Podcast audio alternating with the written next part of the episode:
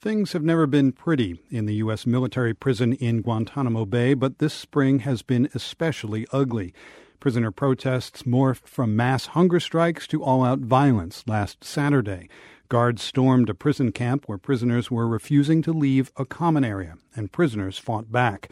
Earlier this week, we spoke with Carol Rosenberg of the Miami Herald about the clashes. She was en route to Guantanamo at the time. Now she's there, and she's been allowed to see the part of the prison where the fighting took place. I asked her what she saw on her guided tour.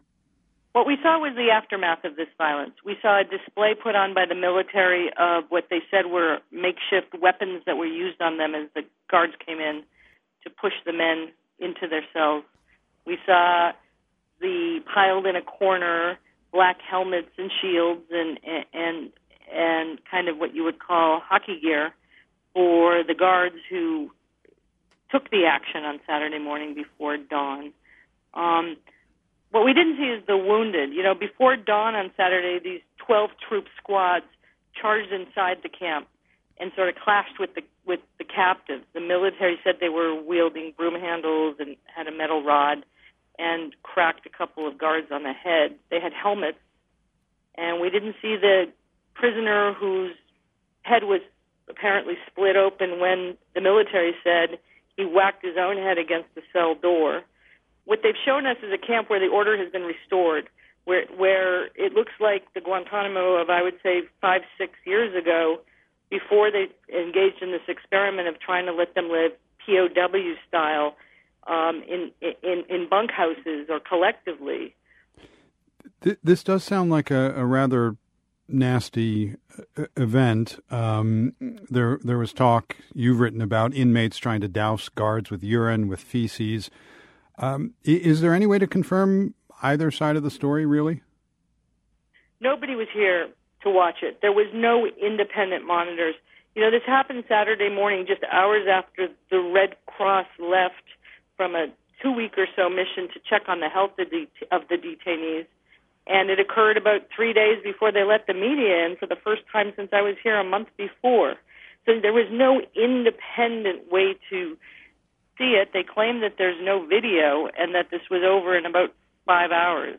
They have shown us some pretty nasty homemade weapons, broom handles from when they lived communally and when they were able to sweep out their areas, a metal rod pulled from an exercise machine, um, homemade implements that they said were quite dangerous, some of which they said were not really turned on them. The resistance, they said, was quick, but that once they pushed them out of their cells and put them in these lockdown and, and empty individual cells, they showed us shanks and different kinds of um, weapons and clubs that had been found in the cells for what the prison said might have been used at another time.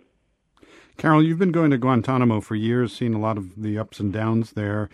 Um, I, I wonder if you've seen any change in the guards' demeanor. Well, I have to tell you, I was here a month ago, and the guards were very anxious, and there was absolutely no ex- reflection of confidence in what they were doing. As I said, I think the uh, the detainees were in charge inside their blocks, and the guards were looking in, and they were pretty angry. Um, the detainees had covered up the cameras inside their individual cells, kind of blinding the guard force. And if not anger, there was a frustration on their part that they couldn't be in charge.